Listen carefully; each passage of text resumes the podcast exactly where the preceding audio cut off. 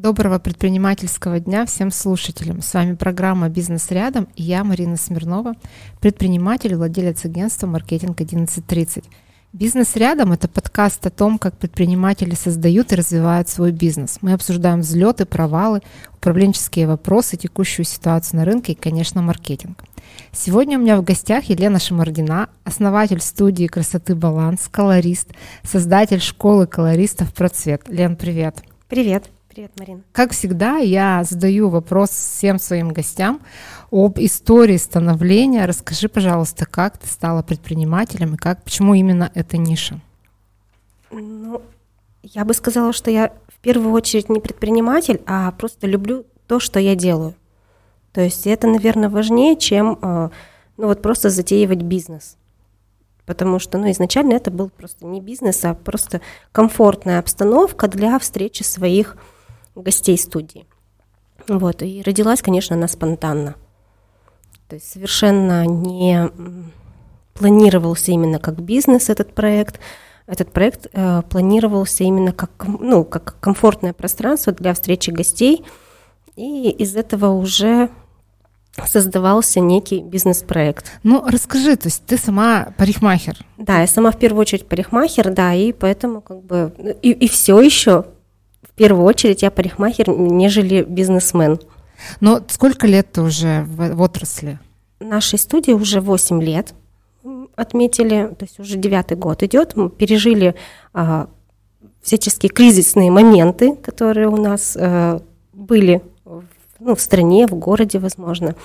Вот, и дальше развиваемся, и сейчас как бы у нас как раз-таки мы стоим на таком новом этапе развития, я хочу немножечко отойти от работы с клиентами и как раз-таки больше нацелена на образовательную деятельность.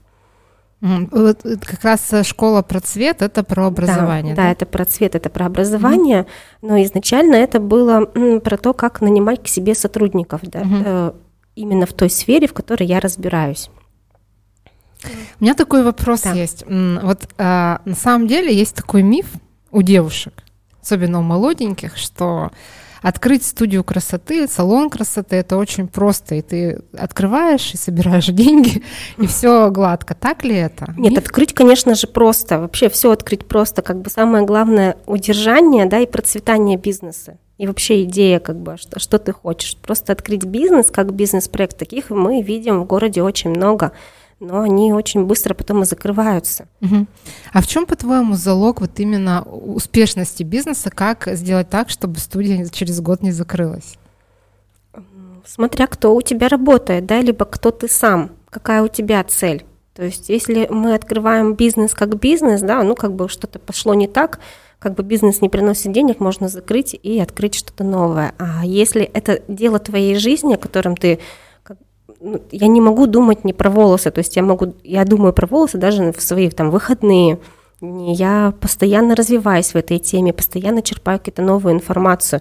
Поэтому ну, для меня это не, не совсем бизнес в первую mm-hmm. очередь. То есть вот когда это сначала просто дело твоей жизни, и потом уже а, плюсом развивается бизнес, и к тебе подключаются люди, которые с тобой на одной волне, вот тогда, наверное, это вот залог успеха. Но для меня важнее, наверное, не там деньги здесь и сейчас, да, вот быстро что-то заработать для меня, важно что-то более долговечное. То есть я люблю вещи, которые долго э, работают и долго служат себе, да, качественные вещи, поэтому и свою работу настраиваю таким же образом. Скажи, пожалуйста, у меня еще такой вопрос, почему именно такое название у студии? Кто придумал? Я придумала. Долго думали. Э, у нас студия находится в Клевер-парке. Сначала хотелось что-то придумать, что-то связанное с клевером. Но на самом деле такое повторение. Ну и потом вспомнила одну фразу. Ее говорил один э, достаточно известный парикмахер, предприниматель, хотел сказать, нет. Он преподающий парикмахер а, Ове Бруер, англичанин, и он всегда говорил, что в стрижках должен быть баланс. Я думаю, ну блин, как бы не только в стрижках должен быть баланс, то есть он должен быть вообще вот в образе в целом. Ну и по жизни тоже должен быть баланс. Поэтому вот слово баланс как бы пришел к нам вот Угу. Хорошо. Э, у тебя же есть опыт в найме работы, так? Да. А ты работала парикмахером в салоне красоты. Да, я у меня, получается, было только два рабочих места до этого, то есть два, два директора. А, первый раз я работала ну, примерно... Я тоже не люблю быстро менять работу, я такой достаточно сосредоточенный человек, люблю вот долго что-то вот развиваться, максимально выжить из этого пространства, возможно. И первый раз э, было неофициальное трудоустройство, что меня немножко смутило, и не было развития определенного. Вот, и второй раз как бы я уже устроилась в другую э, студию, да, в другой салон красоты, где, ну, сейчас уже, то есть те мысли, да, либо те свои ощущения, которые э, дали мне толчок, чтобы создать что-то свое, да, какие-то несогласия с тем, как ведет себя директор, я сейчас ее, наверное, больше понимаю, чем не понимаю. Но э, стараюсь создавать условия для своей команды, чтобы не то чтобы им было комфортно, чтобы нам было всем комфортно вместе. То есть я учусь на ошибках предыдущих предпри... Э, своих директоров, да, и стараюсь создать такую команду, в которой бы не хотелось менять, не хотелось бы уходить. А вопрос мой такой, в чем все-таки, по-твоему, плюсы и минусы своего дела и найму? А, плюсы и минусы. Ну, с одной стороны, кажется, что ты свободен, но это ошибочно. То есть ты однозначно не свободен, даже когда ты уезжаешь в отпуск. Очень сложно отпустить, если ты еще привык все очень хорошо контролировать. То есть я делегирую только тогда, когда я очень хорошо в этом разбираюсь. То ну, например, вот... пример, что ты можешь делегировать, уезжая в отпуск?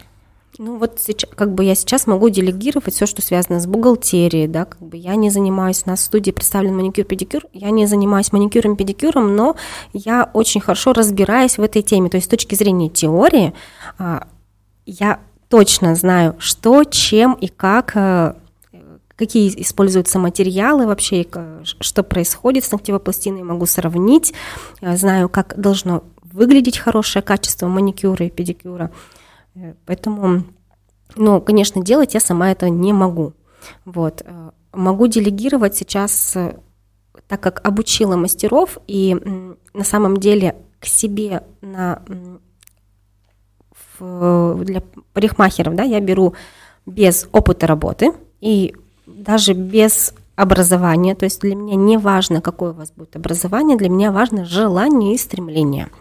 Вот, поэтому я обучаю в течение года, мастер становится уверенным мастером, причем я иногда так удивляюсь, что девчонки у меня делают, то есть они делают гораздо более сложные работы, чем я параллельно mm-hmm. работаю со своими гостями, то есть я работаю с постоянным своим клиентом, да, делаю какие-то постоянные такие вещи, и тут они делают там очень сложную многочасовую работу, которую я на их уровне с, со стажем там полтора года, а то и даже меньше года, я точно не могла делать, они на таком это делают качестве, я, ну, для меня это очень приятно, то есть для меня это очень важно, для меня это как раз-таки то, к чему я хочу прийти, то есть обучить мастеров работать качественно. Угу. Давай все-таки вернемся к вопросу про плюсы и минусы своего дела. Ты сказала, что э, свобода относительно, да, а ну плюсы какие? Какие? Ну плюсы это точно твое пространство, то есть э, я не рассматривала работу не в найме. То есть я всегда рассматривала, что в студии будут работать люди именно по найму. Угу. Потому что когда, да, сейчас очень классно, э, что развиваются коворкинги, когда ты приходишь сам по себе, э, работаешь, но это какая-то вот история немножко разношерстная, что ли, для меня, может быть, не, не совсем для меня комфортная, но для молодежи это прикольно. То есть если э, еще лет 10 назад, когда у нас очень большой отток мастеров пошел с найма, они пошли в свободное плавание и начали арендовать в каких-то парикмахерских, ну вот прям парикмахерских, а, рабочие места, и они были не очень хорошие, то есть не очень качественные какие-нибудь. Ну, там было не, не то чтобы некомфортно, было не современно. И сейчас открываются коворкинги, это очень прикольно, но это не моя тема. Для меня лучше создать команду, потому что, э, чтобы создать определенную атмосферу, да, это будет небольшая студия, но это будет атмосфера, в которой клиент приходит и уже вот погружается, он понимает нас. Угу. Скажи, сложно ли сейчас с кадрами на рынке э, бьюти-сферы? Сложно ли найти сотрудников? И с одной стороны сложно, но, как я сказала, что я беру мастеров с нуля. То есть мне не важно образование, а, потому что я знаю, что я обучу в течение года, я обучу мастера да, такого хорошего уровня, да, где он может выполнять достаточно сложные работы, причем ну, иногда даже посложнее, чем мастера с большим опытом. Ну, то есть кадрового голода как такового нет. То есть нет. там маникюр и все прочих их легко найти. Хорошо. А, бизнес это не только про, какие, про успех, но и про ошибки. Были ли в твоем опыте какие-то такие истории, факапы, которые сделали тебя сильнее? Или, может быть, я перефразирую вопрос, а, может быть, вспомнишь какой-то случай, да, который прям чему-то тебя научил? Ну, наверное, самое главное – это понимать, что когда вы что-то открываете, конечно, страшно открывать самостоятельно. И кажется, что вот я вот сейчас нашла человека, который рядом со мной, который нам, со мной на волне, и вот мы с ним понесем. Но поверьте, что у каждого будет своя цель. Это не ваша цель, это не ваш путь. Если вы только сразу же договоритесь, когда вы там разойдетесь, например.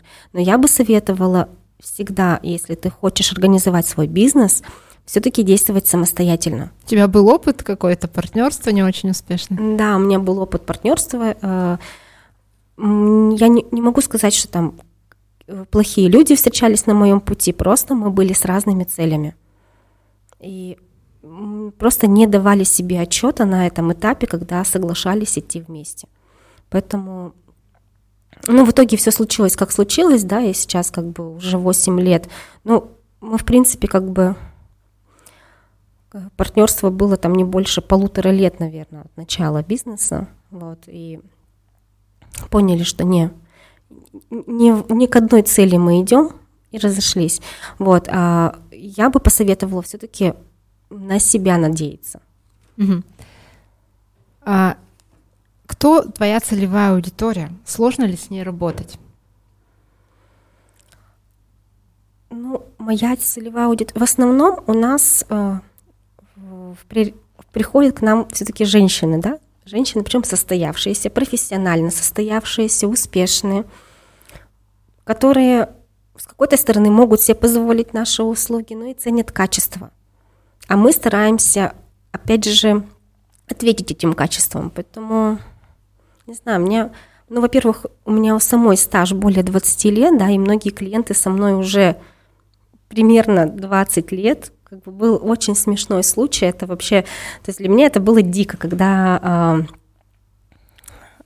э, мальчик, которого я подстригала, буквально ему было два года, вот когда он ко мне пришел, и там пару лет назад он меня вез на там, своем джипе. Поколение подросло. Да, поколение подросло, то есть он все еще ко мне приходит, он сейчас учится за границей, но когда приезжает, обязательно при, приходит ко мне.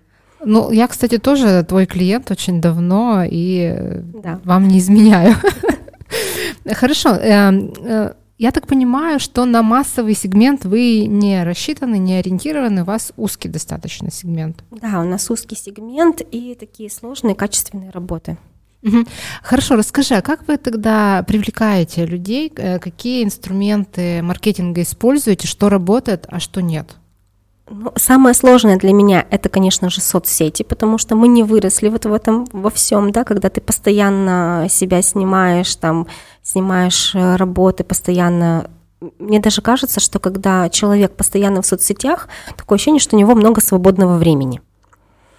Может быть, я ошибаюсь, и просто либо новое поколение, оно немножечко по-другому к этому относится, потому что для меня это как еще дополнительная работа. А здесь такое ощущение, что они просто в этом живут, и это просто как, я не знаю, как утром выпить чашечку кофе. Вот, поэтому соцсети, я понимаю, что это необходимо, но это для меня такой сложный этап, как бы я их то начинаю вести, то опять забрасываю. Вот, а на самом деле самый лучший для меня а, маркетинг – это сарафанное радио. Вот кроме него я пока, то есть вот именно рекомендации, рекомендации именно прийти лично к нам, это, наверное, угу. э, ну, вот самый работающий инструмент для нас. Угу. Ну, сарафанное радио в сфере услуг, да, оно всегда работает, это понятно. Какие-то, э, не знаю, системы лояльности, системы бонусов вы используете для клиентов? Нет, нет, мы не используем. Особенно меня на самом деле удивляет, когда человек приходит первый раз и просит скидку. То есть ты еще не приходил к нам, ну, ты, может быть, случайно попал, может быть, ты еще э, не ценишь наши, ну, не факт, что там ценишь наши услуги, да, но когда я понимаю, когда мы делаем скидку уже постоянным нашим гостям, но не человеку, который попал к нам первый раз. А, я знаю, что ты какое-то время назад э, очень так скептически относилась к отзывикам, то есть к сервисам отзывов различным, да. и даже э, принципиально не отвечала на какие-то негативные публикации. Ты придерживаешься этой? Объясни, да. почему ты, объясни эту политику и ну, подробнее расскажи про свою позицию. На самом деле у меня осталась эта позиция, и я до сих пор э, не переписываюсь, да, либо я пишу, что особенно когда люди очень часто в отзывиках пишут люди, которые вообще у нас никогда не были. Конкуренты. это, да, это легко проверить, просто посмотреть э, в рабочем телефоне. У нас всем клиентам приходит WhatsApp э, оповещение о записи. И когда человек никогда у нас не был, но там что-то пишет, и я на самом деле это такой субъективное мнение, отзывы. Поэтому я их сама не читаю, ну, либо читаю с такой, как бы, и делю на два, на три иногда. Ну, когда, например, собираюсь куда-нибудь отдыхать, да, и читаю про новый отель. Чаще всего это просто у людей эмоции, возможно, просто день сложился не так, но совершенно не значит, что это заведение там такое негативное. Поэтому... А вообще бывают у тебя недовольные клиенты? Я ведь, насколько знаю, у вас очень такой персонализированный подход. Например, не в тот цвет выкрасили или не так челку подстригли. Конечно, конечно, это как бы не исключено, и всегда надо договариваться, но, а, наверное, вы знаете, что парикмахеры неплохие психологи, да, и мы должны считывать все эти моменты еще до того, как мы что-то делаем с волосами. То есть поэтому э, с опытом, конечно, таких моментов гораздо, в разы меньше. Всегда можно договориться, всегда ну, обсуждаем заранее. То есть мы, в принципе, на этапе консультации, когда к нам приходит человек первый раз, мы проводим подробную консультацию, что у него будет. Давай поговорим немножко о кризисах. А, как повлияла на вас пандемия сначала? Расскажи. Вообще повлияла она на вас? На самом деле сильно не повлияло. Единственное, что, наверное, эмоционально сначала, да, у всех, наверное, был ступор, что делать вообще. Но наша сфера в Свердловской области, она не по, сильно не пострадала. То есть, во-первых, была государственная поддержка, так как мы э, честные налогоплательщики, мы платим налоги, и Поэтому от государства была поддержка постоянная, и у нас к мастерам была поддержка, то есть то, что выплаты были, я выплачивала, естественно, мастерам. Не забирала себе, как я знаю, что многие руководители Но клиенты, спад клиентов был потока? Или вас же раз, раз все-таки у вас достаточно лояльные клиенты, такого спада и не было? На самом деле, у нас же не очень обширная студия, то есть там немного mm-hmm. народу ходит, поэтому принципе, нет. И, возможно, да, кто-то там, например, затаился, на, может быть, даже на год, а кто-то на два, а кто-то новый пришел. Поэтому я сильно не почувствовала mm-hmm. спада, мы просто все немножко замерли, а потом потихоньку, mm-hmm. как разрешили, начали работать. Хорошо, а сейчас э, вот эта ситуация с э, то, что происходит в мире, она на вас отразилась? Э, возможно, подорожали расходники или что-то еще? Да, подорожали расходники. Вообще было очень интересно, что, ну, я никогда не бегу за экономией, особенно на качестве услуг, да, и на качестве материалов. Mm-hmm.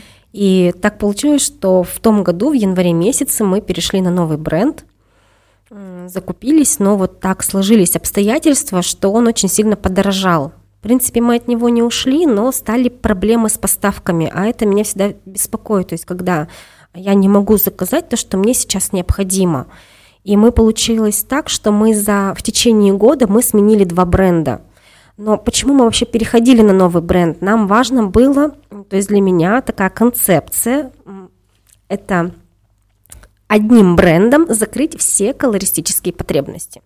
Чтобы у нас не было много... Я не люблю, когда много разных брендов представлено в салонах красоты, да, и либо когда именно от э, цены зависит э, то, что каким красителем ты будешь окрашивать, для меня это будет зависеть от потребности, то есть что мы хотим, то есть когда мы выбираем продукт для окрашивания волос, мы исходим из того, чтобы получить результат с минимальной нагрузкой на волосы, да, с минимальной потерей качества. Вот, и мне нужен был бренд, в котором очень много представлено различных продуктов – которым одним я могу закрыть все потребности. И вот мы нашли, но так случилось, что с ним есть проблемы с поставками, он неплохой бренд, и в рамках той же компании мы перешли на другой бренд, где я стала технологом данного бренда. Мы его тестировали, то есть у нас есть определенный свой подход, мы очень быстро вникаем для, так, чтобы не было для клиентов сюрпризом при а, получении цвета. Нас даже некоторые спрашивали, а вы вроде бы нас э, окрашиваете новым продуктом, а вроде бы цвет-то как бы то, точно такой же, как и до этого. Я, ну, это наша работа, да, то есть мы должны максимально сделать так, чтобы было комфортно перейти. Вот, и мы в августе месяце перешли на новый продукт, причем он, мне кажется, даже не то, что мне кажется, он не только закрыл наши потребности, он еще и нам возможности. Этот, это бренд европейский какой-то? Да, это итальянский а бренд. Скажи, а вообще на российском рынке есть э, российские бренды, которые да, есть. хорошие? Они, э, я бы вот хотела, чтобы у нас на российском э, рынке был бренды премиум класса, то есть я этого очень жду. Но на самом деле бренды есть российские, бренды есть неплохие. И, э, по крайней мере, потребности а, салона красоты там эконом-класса, среднего сегмента вполне можно закрыть и российским продуктом. Угу. Хорошо. Скажи, вот все руководители, все владельцы бизнеса планируют, да, свой, свою дальнейшую там бизнес-деятельность и так далее. А какие горизонты планирования у тебя? Насколько ты планируешь? Наверное, на год, не больше. На самом деле, как бы, я же больше все-таки не предприниматель, да, я больше такой, больше мастер, а, больше преподаватель, чем а, предприниматель. И предпринимательской деятельности я еще, возможно, учусь. Угу. И как раз у меня вот в этом году в планах это а, больше погрузиться в развитие именно предпринимательской. А что ты хочешь прокачать, что хочешь какие скиллы предпринимательские? Ну, в первую очередь я хочу, конечно, делегирование, да, то есть я э, выращиваю хорошую команду, которая может меня иногда подменить, потому что у меня сейчас есть командировки, вот я буквально в понедельник э, улетаю в Москву в командировку на неделю, вот в той компании, в которой я работаю технологов, нам собирают всех, и есть определенные задачи. Легко ли запускать школу? Нет. Какой у тебя опыт? На самом деле нет, еще с точки зрения, когда а, очень много инфо-цыган на рынке в интернете, и когда ты не очень любишь а, все эти соцсети, это, конечно, не очень просто.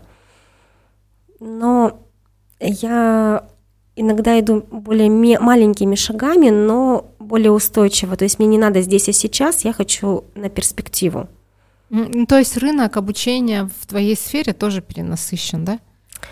Он, с одной стороны, перенасыщен, а с другой стороны, я понимаю, что а, в итоге, когда я беру к себе на работу, почему-то я беру мастеров с нуля, потому что я понимаю, что базы нет.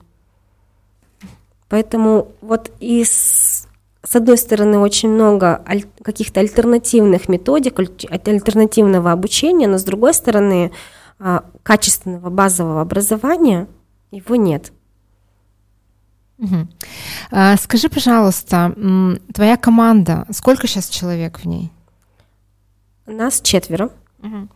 А, как вы отдых, вы не знаю, корпоративы устраиваете? Как у вас вот именно внутренняя мотивация устроена? Да, мы устраиваем корпоративы. Единственное, у нас вот сейчас с новогодним корпоративом немножечко заминка, мы не знаем, когда его э, сделаем и где. Мы, хотя мы делали промежуточный корпоратив летом, мы вот как-то за неделю решили, что они съездят ли нам в Москву, купили билеты и полетели в Москву.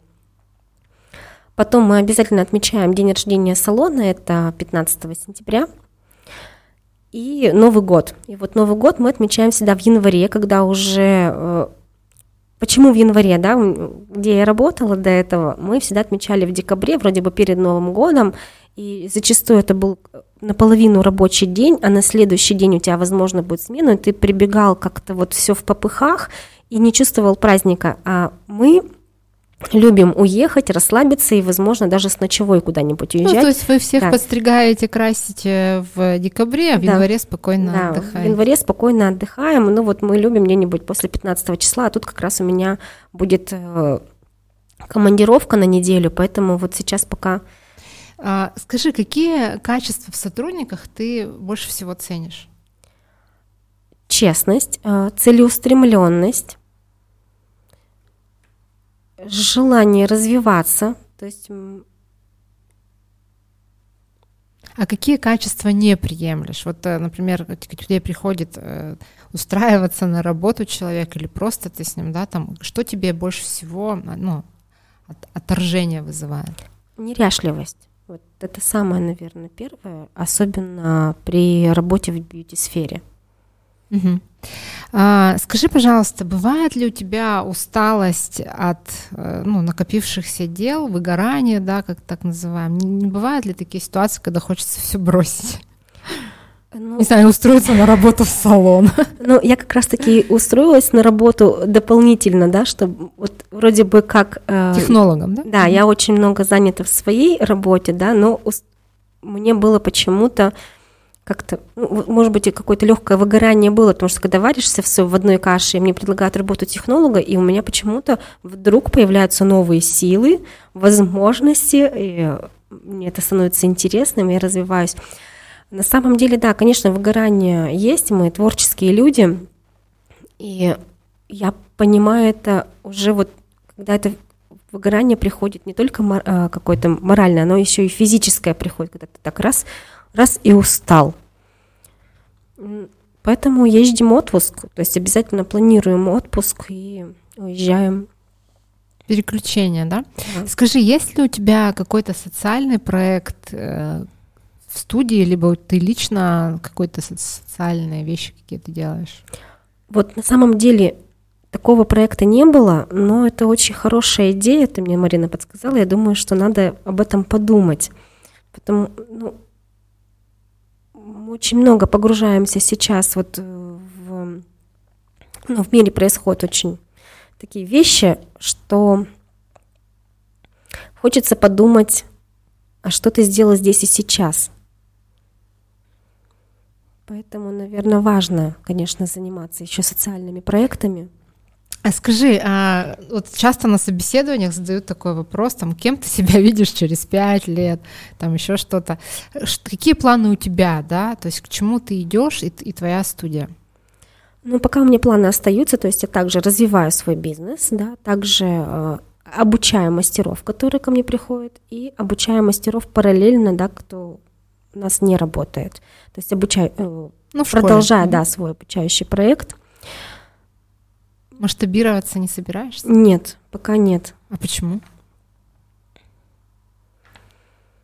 Ну, возможно, пока нет. Может быть, это вот ключевое слово пока, но пока, возможно, не готова а, морально как бы потратить эту энергию, потому что когда я что-то начинаю новое, то есть я должна отдаться полностью, и я понимаю, что моих сил пока не хватит. Угу.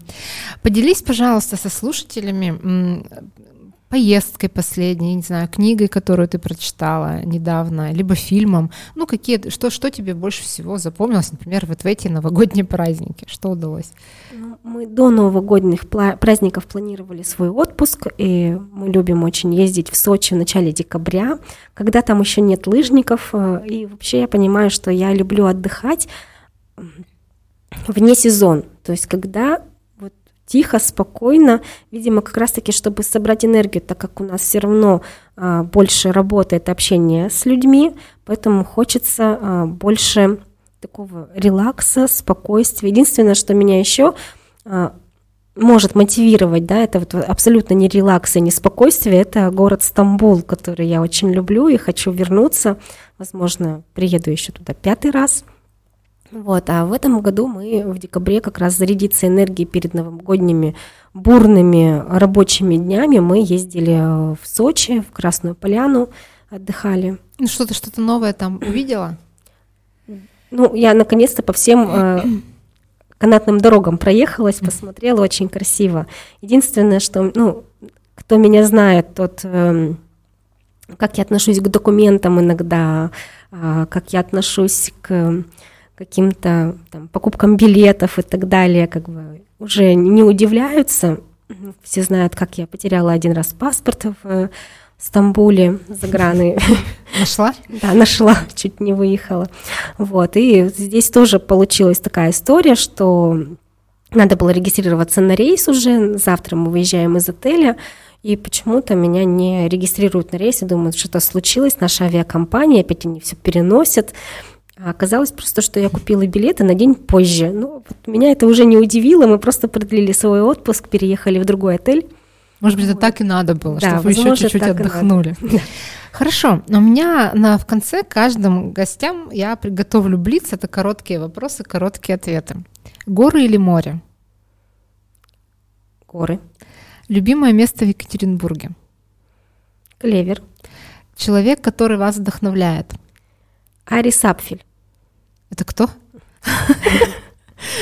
Э, это она, кстати, ведет свой инстаграм, ей уже больше ста лет. Она работала декоратором в Белом доме. Они вместе с мужем работали декоратором. Мне вдохновляет меня ее стиль, а, как она себя ведет, как она, ну, мне просто очень стильная женщина. Хорошо, я у тебя потом запишу, да. почитаю про нее. Книжка у нас есть. Киногерой, на которого хотелось быть похожим. Вот честно, киногерой даже не не вспомню сейчас. Есть ли личный девиз у тебя? Может быть, какой-то слоган, который тебе придает сил? Не ной, а делай. А, животное тотем. Ну, я обожаю кошек. Сколько у тебя их? У меня их две, и, и, может быть, это тоже социальный проект, потому что мы как раз брали не каких-то породистых, а мы брали из приютов кошек. Угу. Одна была просто подкидыш, а вторая именно из приюта, с передержки. Угу. Кем ты мечтала быть в детстве? На самом деле, наверное, уже с детства мечтала быть парикмахером, потому что мой первый клиент был, когда мне было 4 года. Ну-ка расскажи эту историю. Эта история Мама меня оставила, э, ушла, видимо, по делам и оставила меня на папу. Папа был уставший, ну, как они играют с детьми, то есть они, он прилег и уснул. А у меня был маленький парикмахерский набор пластиковый, и я с ним играла, играла, и понимаю, что я, конечно, стригу его кудри, но что-то они не стригутся, и знаю, где лежат ножницы достала ножницы из серванта и подстригла там, вот как он лежал, так я его подстригла, все замела потом. Но самое главное, что я не помню, чтобы меня наругали, то есть вот этого не было, и, возможно, как раз-таки, то есть страха после этого не получилось, но папа свои кудри, которые он очень любил, и вообще он как бы очень к стрижкам относился очень трепетно, но он подстригся на лысо. Ну, слушай, хорошая история. А, у нас на этом программа заканчивается. В конце от тебя пожелания для всех слушателей? Для предпринимателей или просто для... Как хочешь. Ну, если это с точки зрения предпринимателей, я бы сказала, что не бойтесь, а просто занимайтесь своим любимым делом. Для меня вот тоже фраза Конфуция «найдите себе дело по душе, и вы никогда не будете работать». Я желаю всем найти то, что э, по душе, да, чтобы не работать, не идти на работу как бы вот с неохотой, а, чтобы вот именно делать то, от чего тебя вообще таращит. И не, самое главное, это будет финансовая, как а, финансовая сторона. То есть финансовая сторона обязательно придет, когда ты делаешь, но изначально это должно быть не, не про финансы, это изначально должно быть просто по любви. Спасибо огромное. Ну а мы с вами прощаемся. Увидимся ровно через неделю. А, подписывайтесь на наш канал в Телеграм, программа «Бизнес рядом». До новых встреч.